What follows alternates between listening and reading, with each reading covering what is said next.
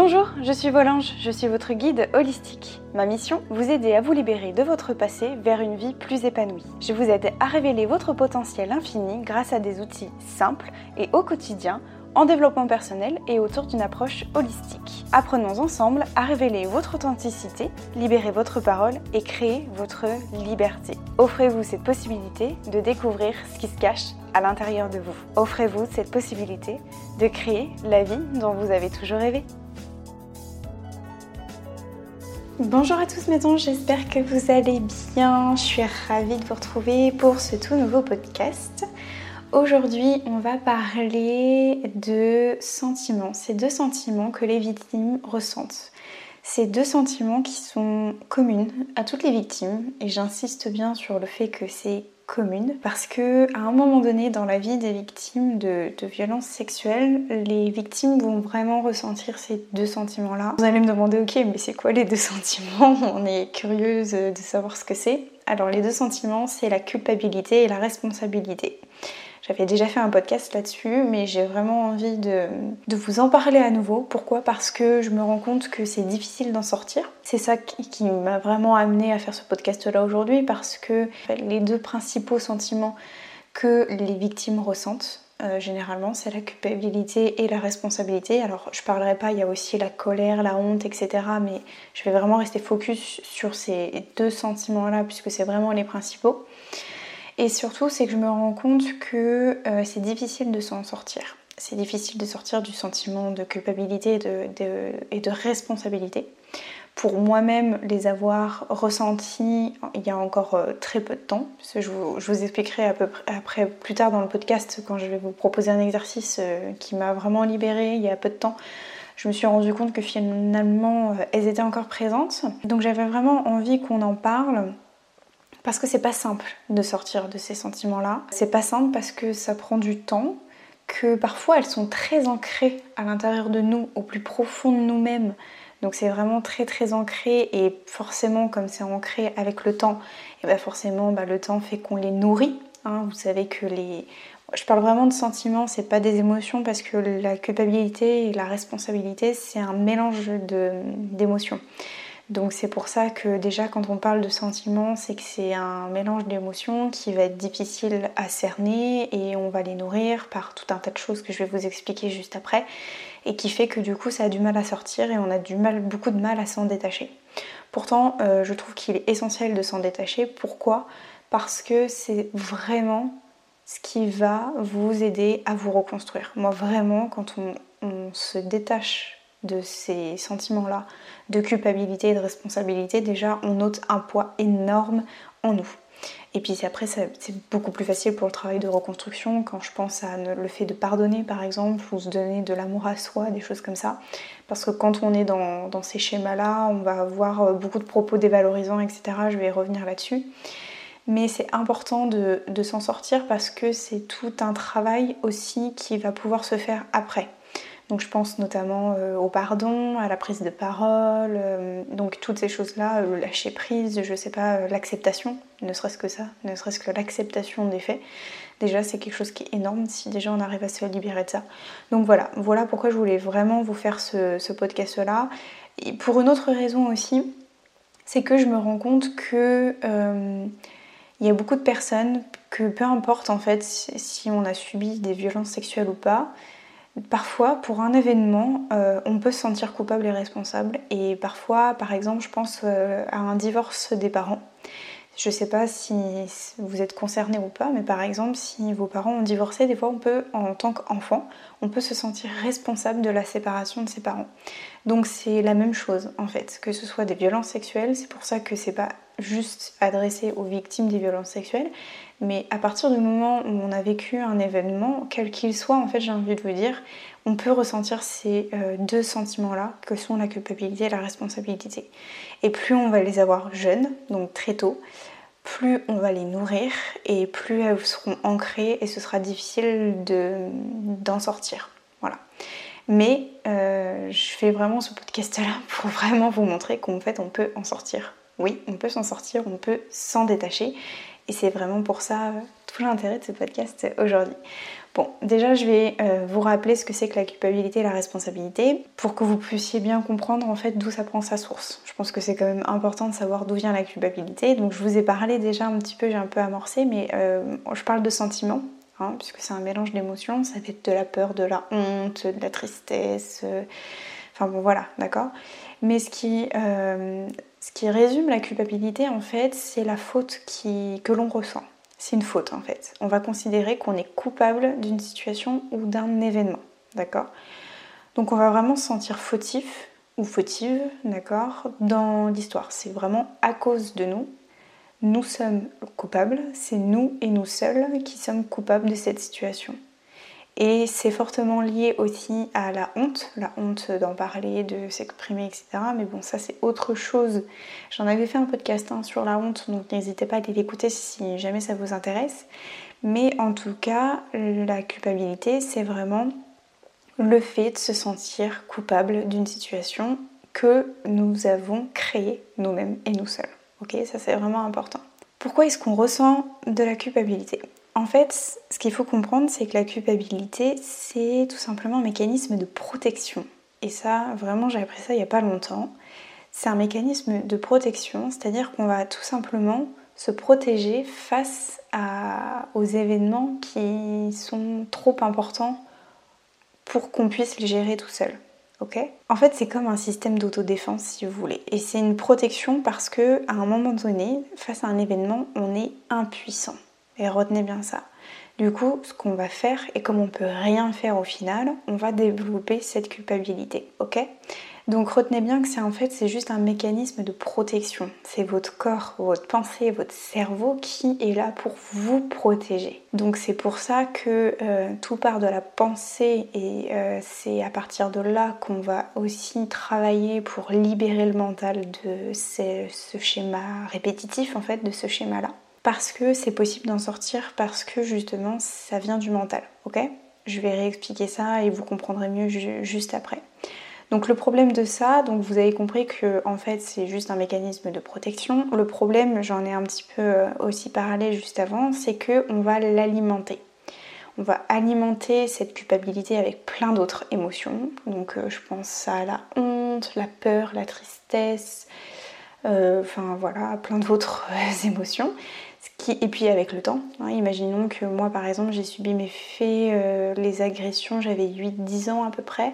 Si euh, je sais pas, vous avez euh, vos parents qui ont divorcé, pardon, vous aviez 9-10 ans, voilà, et qu'aujourd'hui vous avez à peu près dans le même ordre que moi, entre une 20-30 ans, effectivement, ça a eu le temps de s'alimenter tout ça, et avec le temps, forcément, on envenime ce sentiment de culpabilité et donc ça va prendre de l'espace en nous et euh, forcément c'est pour ça que c'est après on dit que c'est plus difficile à s'en séparer. À cela donc il faut bien retenir déjà la première chose qui est le mécanisme de protection, qu'en fait c'est vraiment là pour vous protéger face à un événement auquel vous êtes impuissant, d'accord donc typiquement les violences sexuelles, je pense au divorce, il pourrait y avoir d'autres choses. Ou euh, le divorce, on va aussi développer euh, ce qu'on appelle, je pense que j'en parlerai dans un, autre, dans un autre podcast aussi, euh, les cinq blessures de l'âme, j'en parlerai, il y a le sentiment d'abandon aussi. Donc voilà, toutes ces choses-là. Je sais que c'est quelque chose qui vous parlera, le sentiment d'abandon, pour en avoir fait, je m'écarte un peu du sujet, mais c'est quelque chose qui m'a été aussi demandé d'en parler, donc je vous en ferai un prochain podcast euh, justement sur ce sentiment d'abandon, etc. Donc j'en reviens aussi euh, à mon sujet de culpabilité. En fait, ce qu'il faut savoir aussi, c'est que ajouter à cela au mécanisme de protection, il y a ce qu'on appelle une double culpabilité. Donc je m'explique, en fait, vous allez avoir une culpabilité qui est intérieure. Donc ça, c'est vraiment celle qui vient de soi, la culpabilité qui vient de soi c'est par nos pensées qu'on va créer à propos de nous-mêmes. Donc c'est vraiment nos pensées, ce qu'on va vraiment... Euh, vous savez que de nos pensées en découlent des émotions, des sentiments et ensuite des actions. Donc c'est vraiment de là que ça part. C'est pour ça que je vous ai dit qu'il faut vraiment travailler en nous-mêmes et sur nos pensées pour vraiment sortir de ces schémas-là de culpabilité. Donc ça va être toutes ces, toutes ces phrases du style euh, mais pourquoi moi? Euh, Est-ce que j'ai mérité ça? Est-ce que euh, est-ce que c'était parce que j'étais habillée de telle manière? Est-ce que c'est parce que euh, si c'est dans le cadre d'un divorce, Est-ce que c'est parce que j'ai fait euh, du mal à mon papa, à ma maman, j'ai fait une bêtise, du coup ils m'en veulent et ils se fâchent à cause de moi? Vous voyez, ce genre de, de, réflexion qu'on a à propos de soi, des choses qui sont extrêmement dévalorisantes, puisque en fait ça va vraiment baisser notre estime de nous-mêmes. La confiance en soi, j'en parle même pas, clairement. Et c'est surtout des phrases qui vont être dévalorisantes. Donc euh, de toute façon, après, ça peut, ça peut s'envenimer avec euh, bah, de toute façon, j'ai mérité ça, euh, c'est parce que j'ai habillée comme ça, c'est parce que j'ai dit ça, ou j'ai fait ça, j'ai fait tel geste, du coup, c'est pour ça que on m'a agressé, etc. Donc finalement, en fait, on va vraiment se dévaloriser. Donc je vous parle même pas de la confiance en soi qui voilà, est mise à mal. voilà. Et à cela, donc comme je vous ai dit, il y a une double culpabilité une culpabilité qui est intérieure et celle qui est extérieure. Alors moi j'ai surtout rencontré la culpabilité intérieure. Personnellement, j'ai vraiment eu ce type de pensée-là, euh, que c'était de ma faute, que de toute façon je méritais euh, ce qui m'était arrivé, que euh, de toute façon la vie m'en voulait, que tout le monde, tout, tout mon monde s'écroulait autour de moi, de toute façon que je méritais que ça, etc. Enfin bon voilà. Et vous avez aussi la culpabilité extérieure, donc c'est celle qui va vraiment provenir des autres personnes. Ça peut être des réactions auxquelles vous pouvez être amené à rencontrer, et par exemple, c'est des personnes qui vont vous dire Et pourquoi t'en as pas parlé plus tôt? Alors, ça, moi j'ai connu ça, on m'a souvent dit ça, mais pourquoi tu l'as pas dit plus tôt? Ou alors. Euh, euh, t'as dit quelque chose, t'as fait quelque chose, euh, mais t'avais quel âge, mais qu'est-ce qui s'est passé, mais pourquoi t'as rien dit, pourquoi tu t'es pas défendu, pourquoi t'as pas hurlé, pourquoi t'en as pas parlé à tes parents, pourquoi, enfin voilà, vous voyez toutes ces réactions auxquelles on peut faire face. Donc c'est extrêmement culpabilisant pour la personne qui est victime, d'accord? Pourquoi? Parce qu'en fait ça l'amène à se poser la question du pourquoi au lieu du comment. Et ça c'est un truc qu'il faut vraiment retenir, c'est si jamais vous avez en face de vous, alors c'est, je pourrais peut-être en faire un autre podcast parce que c'est pas le, podcast en lui-même, mais euh, plutôt de comment s'adresser à une personne si vous êtes face à une victime en fait, c'est pas lui demander pourquoi elle a pas fait ça ou pourquoi elle a pas réagi comme ça et pourquoi elle a pas fait ci ou ça, pourquoi elle a fait ça ou pas ça justement. Euh, c'est pas ce qu'il faut lui demander, c'est comment est-ce qu'on peut l'aider. Ok?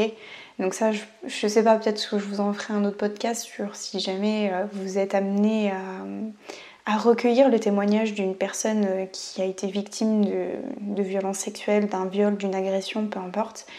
Sachez que euh, lui dire pourquoi est-ce que t'as pas fait ça, pourquoi est-ce que t'en as pas parlé plus tôt, ça ne l'aide pas du tout. Ça l'enfonce encore plus dans son sentiment de culpabilité. Ok?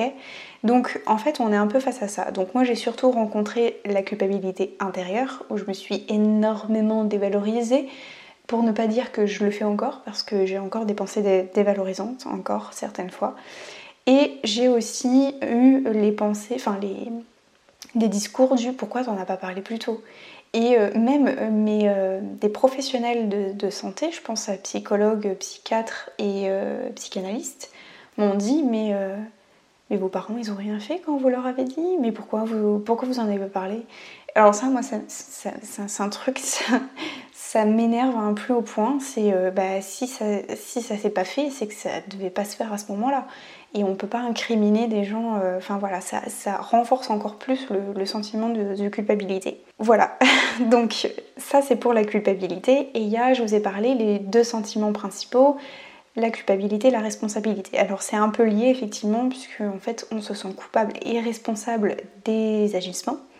On est responsable de ce qui est arrivé et en fait on considère que nous seuls sommes responsables, que c'est nous l'unique responsable, que de toute façon si ça nous est arrivé c'est parce qu'on a fait quelque chose pour attirer par notre tenue, par ce qu'on a dit, par ce qu'on a fait, par notre geste, par tout ce que vous voulez. Donc c'est notre faute, on est coupable et responsable.